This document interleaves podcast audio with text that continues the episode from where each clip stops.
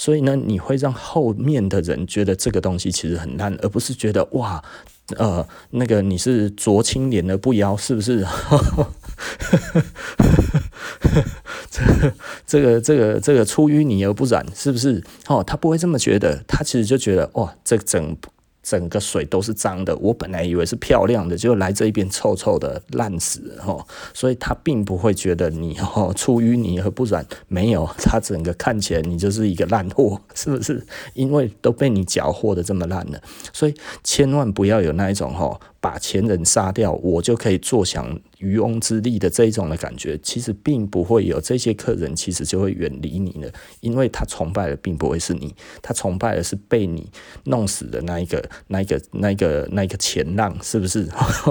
所以这个其实某方面而言，这个就是劣币驱良币，所以千万不要当那个劣币，通常当劣币我觉得这真的就是30岁焦虑了30岁焦虑28、29、30、31，大概这一个年纪的时候，其实就特别喜欢害人，你知道吗？所以呢，我其实常常会跟我一些做得还不错的同业讲你身边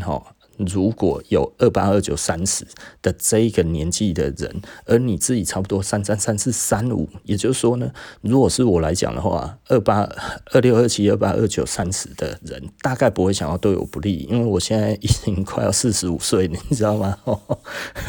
但是你如果在35岁的时候，你碰到26、27、28，他们会觉得，我们好像差不多，你看起来的长相也差不多，他看起来是成熟的，你看起来是成熟了。简单的来讲呢，你们两个站在一起，还像同学，所以这个时候他其实是有机会会对你下手的，所以你必须要很小心越是那一种阿谀谄媚的人越是一直在讲好听话的人，对你五体投地的那一种哇肝胆相照那一种感觉的人千万要小心因为呢，你如果不会对别人这样子，他却超出常理的对你这样子，他其实是有其他的企图了别想太多因为其实一般的人都会有所谓的30岁焦虑也就是说，在我在最年轻的时候呢，我那个时候呢，20来岁的时候，我那个时候想要的是什么样子的生活，你知道吗？我那个时候就觉得，我30岁的时候要有一只很帅的手机，因为那个时候手机其实很贵，你知道吗？然后呢，我要开一台敞篷的 BMW， 然后呢，戴一个墨镜驰骋在那个滨海公路上面这样子有点像那个刺激1995，你知道吗？最后那个 Andy 片尾的时候，他不是开着一台那个 BMW 叫那个摩根费里曼要去找他，有没有？就是说那个你要是出狱的时候，然后呢到某一个地方，然后你会找到一个罐子，罐子里面会有什么东西这样子，然后他就在那个罐子里面就找到一些钱，然后可以去到哪里的这一个东西，然后就去找到了那个谁，那个主角嘛，那个叫什么什么威廉斯的惨了不是 Robin 威廉斯，然后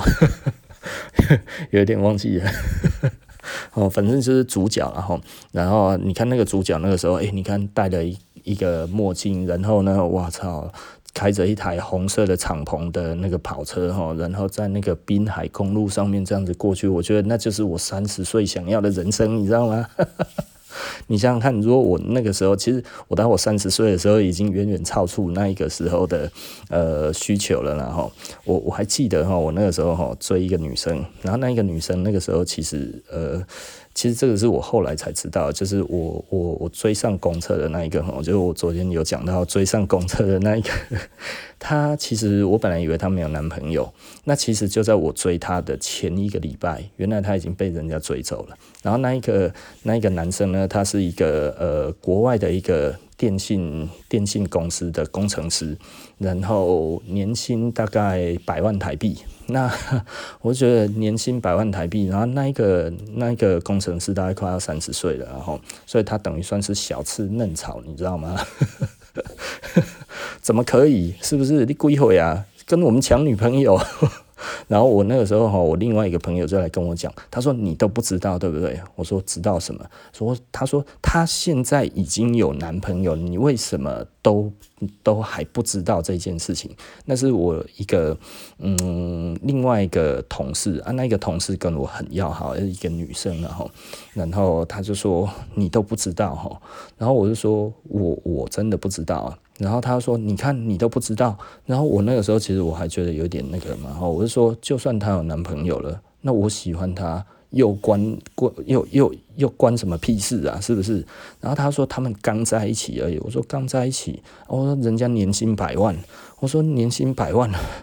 又如何，是不是？我说他几岁了？然后他就说他30岁了。我说30岁的话才年薪100万，如果是我的话，只到30岁年薪才100万的话，妈的，我直接去撞墙去死了。其实我那个时候讲完很心虚，你知道吗？但是呢，我那个时候就这样子讲这个话哈，那后来当然，就也没追上了哈。啊，后来老实说，现在这一个我当初追的那一个女生，我们现在还是脸书上面的那个连友，然后那偶尔她其实还是会来按我的赞，然后生日的时候她也会说生日快乐啊，我也会跟她说生日快乐，诸如此类的这样子哈。那他其实后来就跟这个工程师就结婚了哈。那工程师结婚了，你就觉得哇，好好哦。就是反正大家都还是朋友了哈。那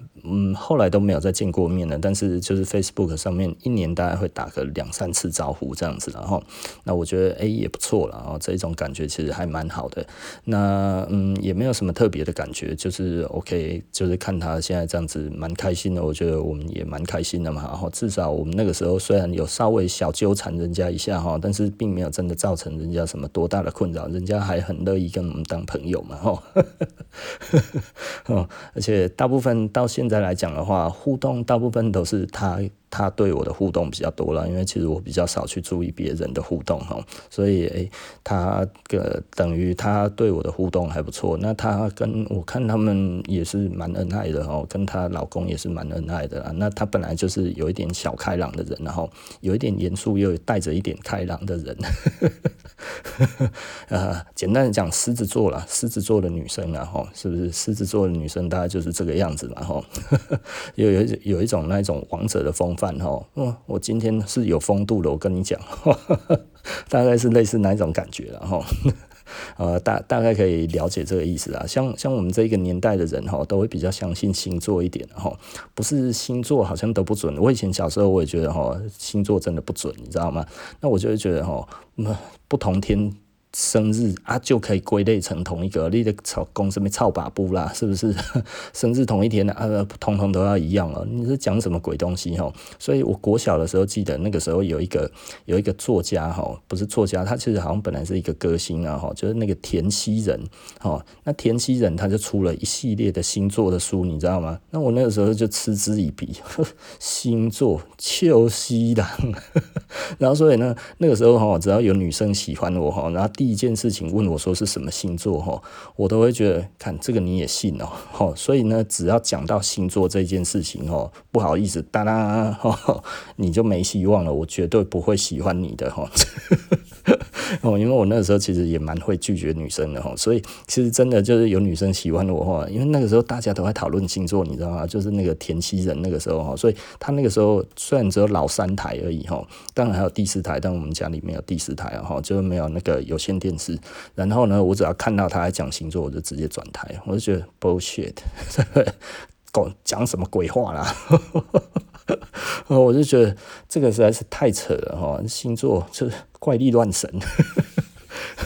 然后直到什么时候呢？就是那个时候我记得有2-3个女生哦，国中的时候女生哇，因为那个时候星座刚起来，你知道吗？后来又有另外一个星星王子，我说我操，一个田西人就已经够了，还来另外一个星星王子哦。那个时候我只要看到星星王子，也是瞬间转台，你知道吗？然后我就觉得这个实在是太无聊了哈。然后后来呢，就有一个，其实有一个女生，我有点喜欢她啦。我觉得这个其实，我觉得我自己的人也蛮矛盾的。可是那个时候才国中生而已嘛，哈，所以才国中，其实像接下来要讲的那一种神经病的感觉，其实也真的实在是蛮白痴的。就是，她那个时候就问我的星座，我就说切。问星座超 low 的这个齁拒绝往来户，可是心里面就觉得她长得蛮漂亮的，然后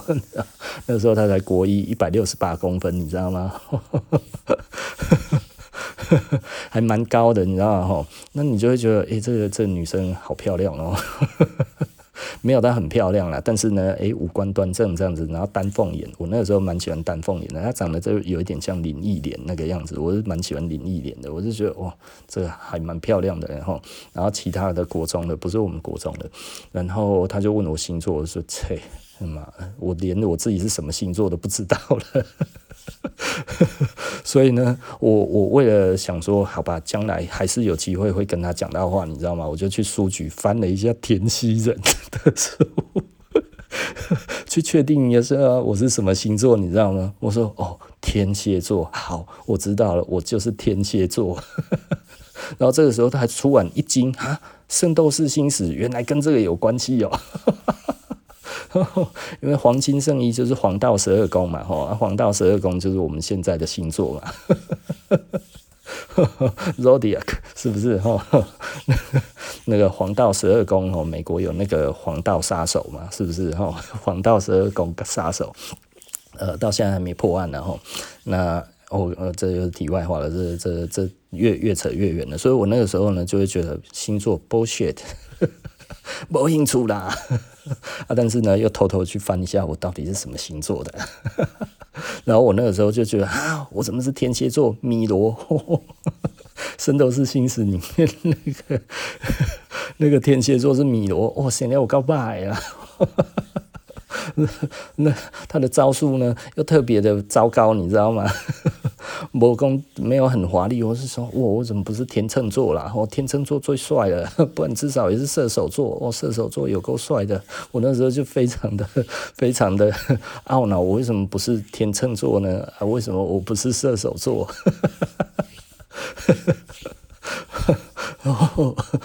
可是那个时候我就觉得幸好不是巨蟹座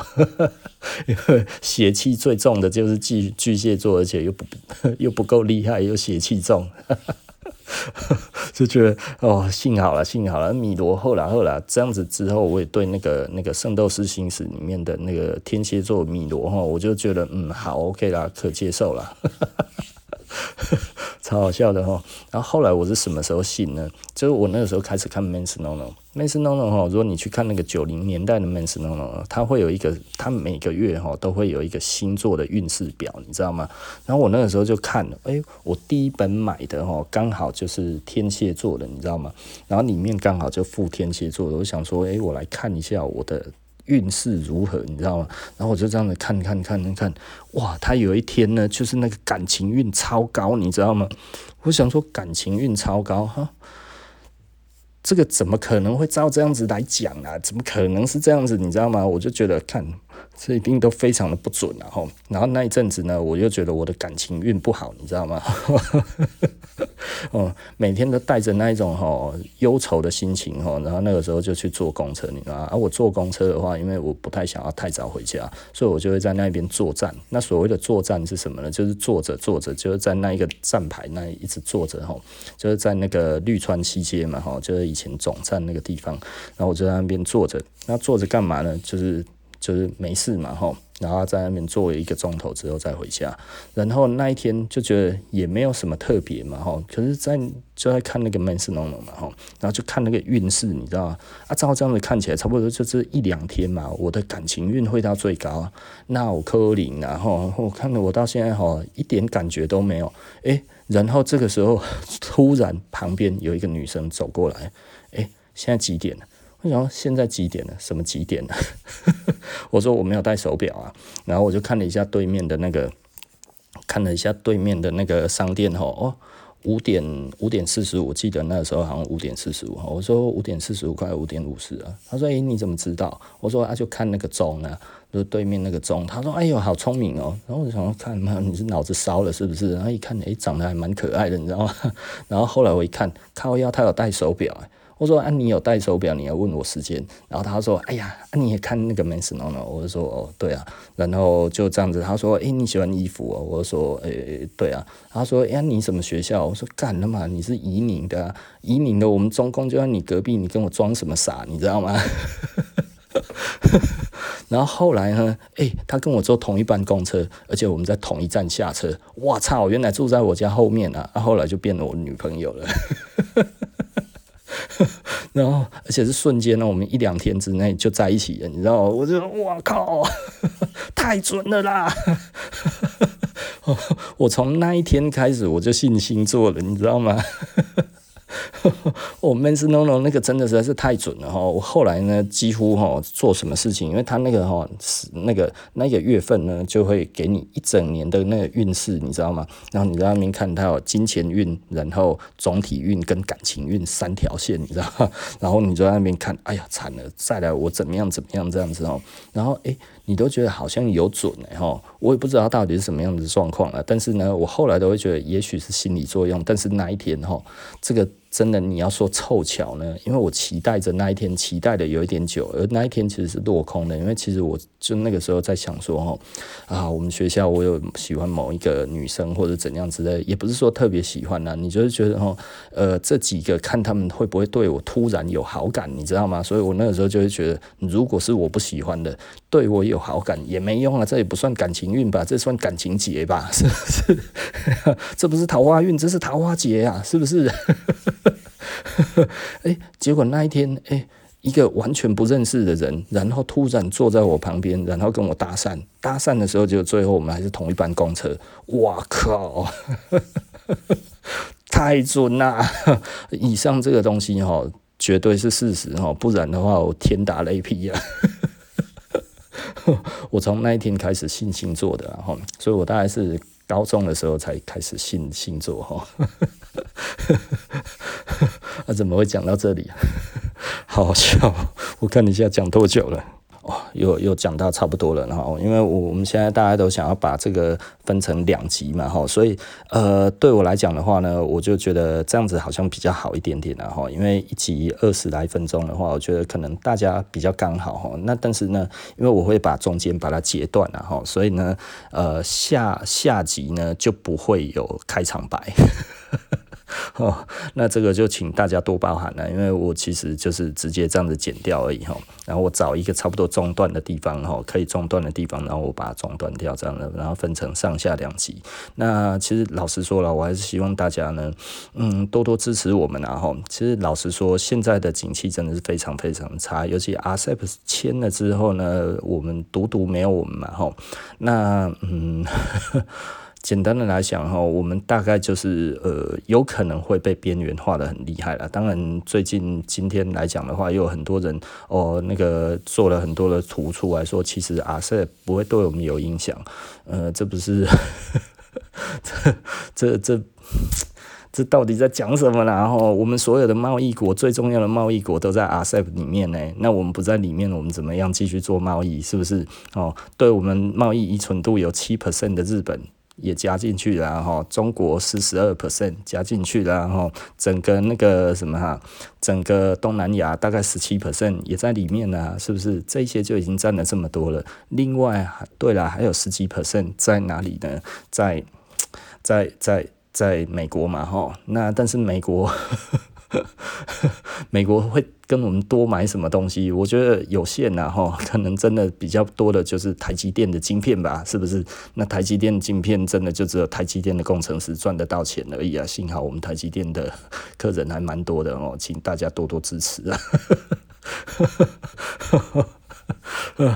这个真的是不得已的啦我觉得在这一边对我来讲的话，老实说，接下来从明年开始，也许是一个非常非常大的挑战，也许又是一个新的悬崖又要跳下去了我觉得当然我自己大概知道了，我的几乎所有的朋友，我有问过他们，我一些同学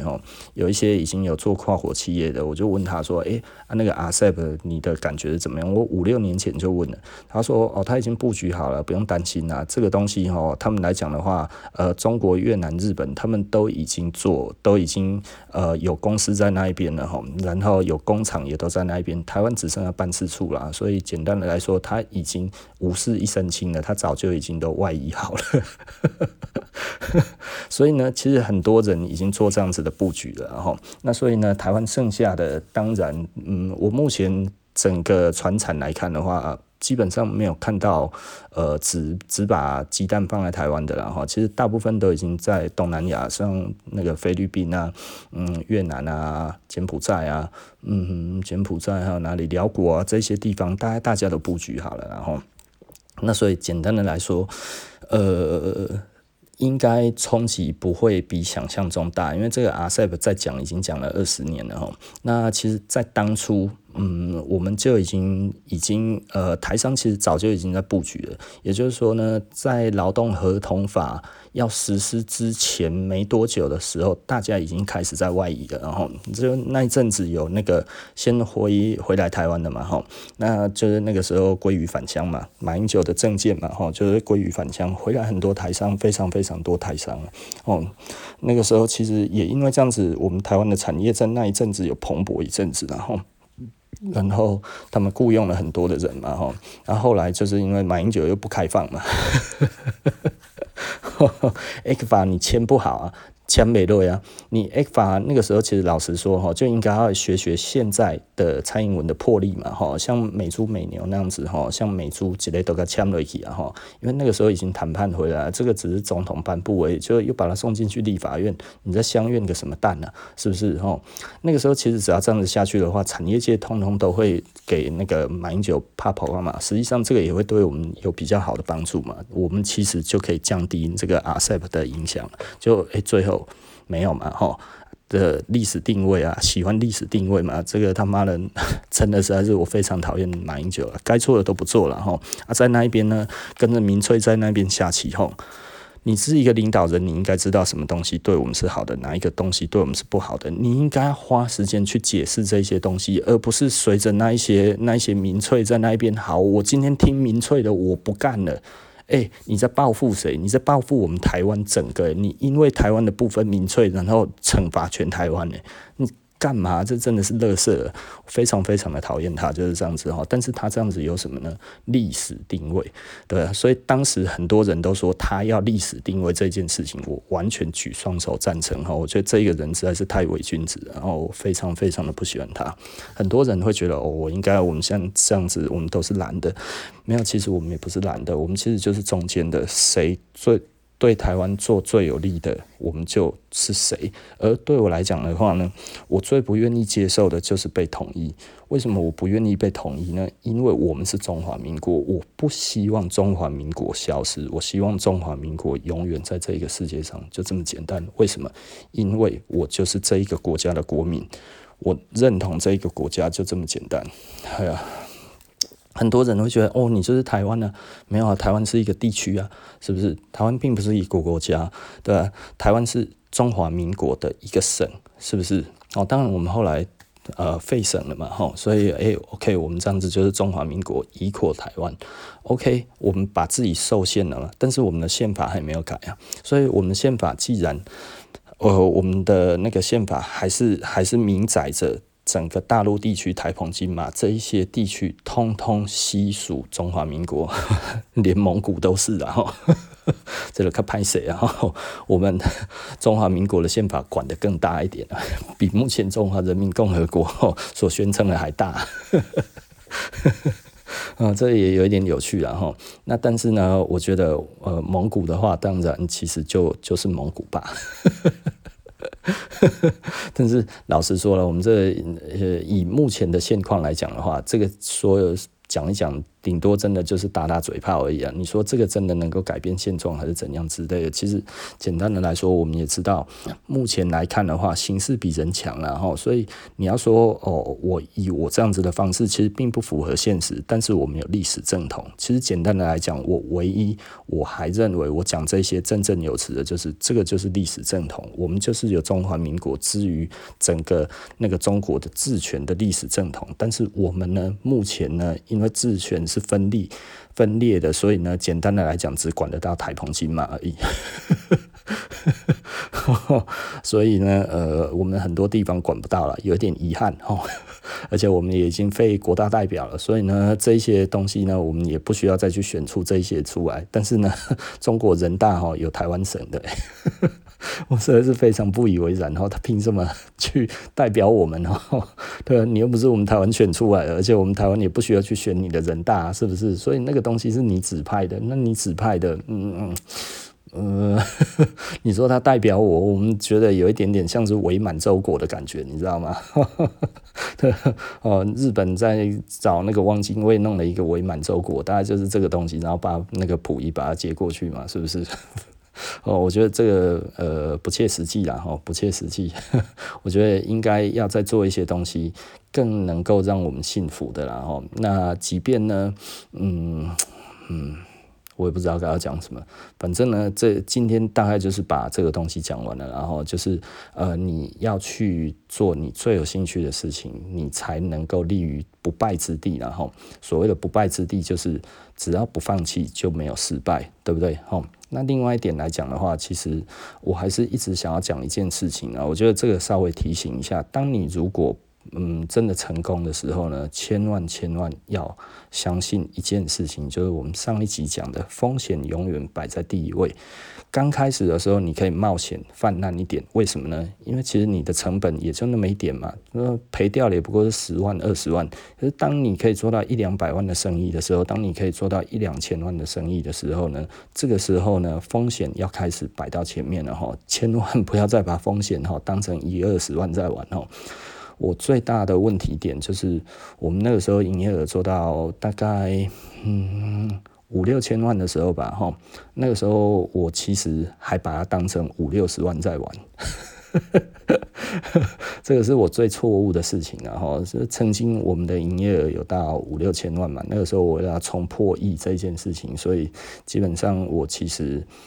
花了很多的时间。其实很多人可能会觉得啊，社死怎么可能当初做到那么高的营业额，还操把部位啦，哈，那个骗人的啦，哈，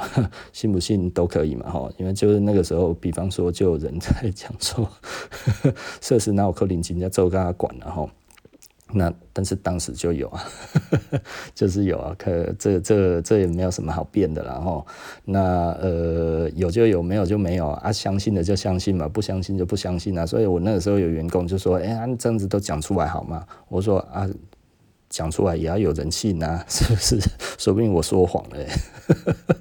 对不对？说明我在做梦啊，是不是？所以这个也没有什么好说的啊。可是你说我这个样子，原来当初那么好做，对，其实当初就有那么好做。你要看谁执政，真的有差啦。然后我必须要讲，执政真的有差啦，不然的话我不用在这一边哭成那个样子，讲的好像我们受了多大的委屈，是因为我们真的有委屈嘛，是不是？对不对？不然我讲这些干嘛？然后说那其实是你不努力啊，或者怎么样之类的。其实某方面想一想，我们现在还是业界的龙头，这个才够讽刺的。我最常讲的就是这个。你说好，你现在做的多差，怎样之类的这样子。可是我如果以我这一块来看的话，我们现在还是业界的龙头。那如果你说以现在新的年轻人所做出来还不错的那一个感觉，我们自己来看的话，我们没有差很远。